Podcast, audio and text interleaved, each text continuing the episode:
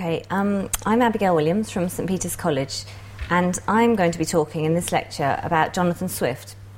And in particular, I'm going to be talk about, talking about Swift in relation to a poem called The Lady's Dressing Room. The reason I chose this poem um, and how I think it might relate to Swift and the ways in which we can think about Swift is that so Swift, Jonathan Swift, is writing at the beginning of the 18th century He's um, a satirist. He's most famous for being the author of Gulliver's Travels. And I think that everybody says quite blithely, oh, Jonathan Swift, he's a satirist. Yeah, he writes satires. We know that he's writing works which are often parodying or criticising contemporary society or religious debates, um, particular individuals. But although we can quite often see that he is satirising things, it's not always clear what exactly he's trying to do with that. And I think the poem that I'm going to talk about now is quite a good example of how difficult it, well, how our attempts to try to work out what it is that Swift might be saying um, are not as straightforward as they seem. And also that thinking about the whole idea of great writers inspire, that looking at the reception history or what other people have made Swift do, how they've rewritten his poem, shows us the ways in which they've made him mean, as well as what we think he might mean, or the ambiguities there within his satire.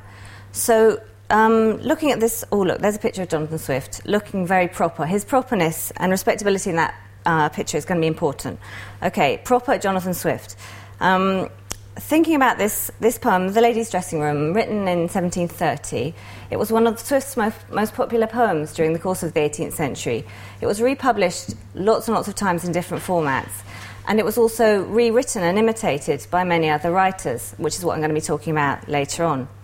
So, The Lady's Dressing Room is a satire, um, and it takes the form of a young man called Strephon going into his beloved Celia's dressing room and wandering around it and then talking about the things that he finds in there. Um, it starts off from the understanding that Celia is a woman who likes getting ready. So the poem begins um, by telling us quite how much time Celia spends getting ready. Five hours, and who can do it less in by haughty Celia spent in dressing? The goddess from her chamber issues, arrayed in lace, brocade, and tissues. So she takes ages to get ready. She leaves her room. Strephon goes in. He starts to wander around fondly. As he wanders around, he discovers the things that she's left behind and is more and more disgusted by what he finds. He doesn't find rose petals and puppy dogs and candy floss, or whatever the 18th century equivalent was, he finds really gross things. So this is a description of what he finds. He, as he becomes more and more horrified, but oh, it turned poor Strephon's bowels when he beheld and smelt the towels, begummed, bemattered, and beslimed, with dirt and sweat and earwax grimed. No object Strephon's eye escapes. Here, petticoats in frowsy heaps, nor be the handkerchiefs forgot, all varnished o'er with snuff and snot. So we get we get this picture of Strephon wandering around, more and more grossed out by what he's finding. Um, the detail becomes more and more intense um, until we get to the point where, and in some ways, you can see that um, the attraction of this poem is a little bit like some of the attractions of um, kind of contemporary magazine, magazines which take a kind of beautiful celebrity and then say, look at her cellulite, look at her ankles, look at the sweat patches. So it takes something beautiful and then unbeautifies it. And that's part of what's going on in this poem. Um, so we have Strephon becoming disillusioned. His goddess is becoming immortal, um, a mortal, not immortal. Um, until we get to the point where we're told, thus finishing his grand survey, the swain disgusted slunk away repeating in his amorous fits, Oh, Celia, Celia, Celia! And I have no need to say the last word. Um, so we see Strephon revolted by what he's found.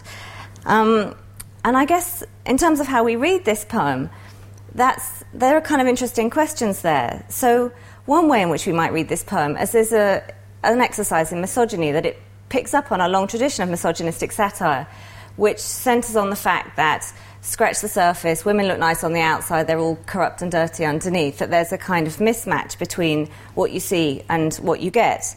And you could see this poem in that vein as just taking off the surface and saying, yuck, God, that's revolting, underneath all this stuff. Um, but there's another way in which you could read it. If we look at how the poem actually ends, it ends with the narrator saying, He soon would learn to think like me and bless his ravished eyes to see such order from confusion sprung, such gaudy tulips raised from dung.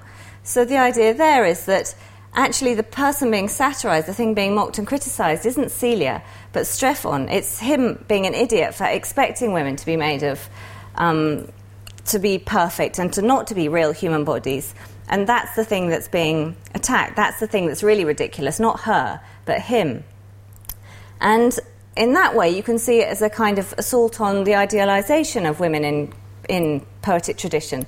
The idea that they are put on pedestals and they have to be goddesses or they don't count, that actually they're just real women, we're all real bodies, and there's a kind of matter of factness about it which undercuts um, that. And so it becomes a sort of satire on idealization of women and on, um, on, on literary traditions that perpetuate that idealization. I guess the kind of the question that you might have, though, about the whole effect of the satire is whether actually, at the end, you're left with tulips or left with dung, whether the whole revolting effect of the earwax and the dirty toenail clippings and the powder and sweat and dandruff and lice, whether all that stuff doesn't actually overwhelm the final point so that we're so grossed out by what we've seen that we can't rehabilitate um, this vision of Celia within the poem.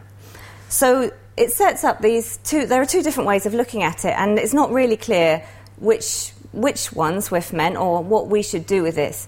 Um, but one way of thinking about what how Swift is made to mean something, or how this poem is made to mean something, um, is by looking at what other people did with it. So I'm going to turn now to look at what somebody called Lady Mary Wortley Montagu did with it. She was an aristocratic woman writer living at the same time knew Swift, didn't like him much. And she wrote a satire, which was a response. She rewrites this scenario. And in this scenario, um, Swift, is, uh, Swift is himself. He's the man going into the room and he's going to visit a prostitute. So, um, in this quotation, the Reverend Lover is Swift. Um, and this describes him um, looking, uh, looking at the woman he sees um, and then being unable to perform. The Reverend Lover, with surprise, peeps in her bubbies and her eyes and kisses both and tries and tries. The evening in this hellish play, beside his guineas thrown away, provoked the priest to that degree he swore, The fault is not in me. Your damn close stool, so that's the chamber pot, close stool so near my nose, your dirty smock and stinking toes would make a Hercules as tame as any beau that you can name. I'll be revenged, you saucy queen, replies the disappointed dean. I'll so describe your dressing room, the very Irish shall not come. She answered short, I'm glad you're right. You'll furnish paper when I. So we can see here that this is turned around to mean, mean something else. It reverses what is seen as the kind of misogyny in Swift's original poem and makes it into an attack on Swift himself and locates that misogyny, that perceived misogyny, within Swift's own physical, personal failings. So there's that response.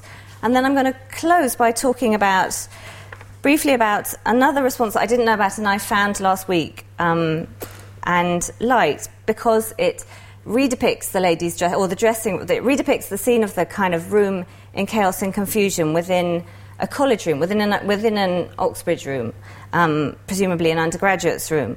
Um, and one of the reasons why I like it is because my own is pre- room is pretty messy, as you can see here. This is my room, which is not as disgusting as Celia's room, but but disordered. Um, and then here we've got the scene of this poem with its little picture. This, so this is describing what lo- a, a, college room looks like um, in, with, um, when, when it's visited while a kind of debauched um, undergraduate lives there. And what this poem does is to take the same idea of kind of a jumbling up of objects.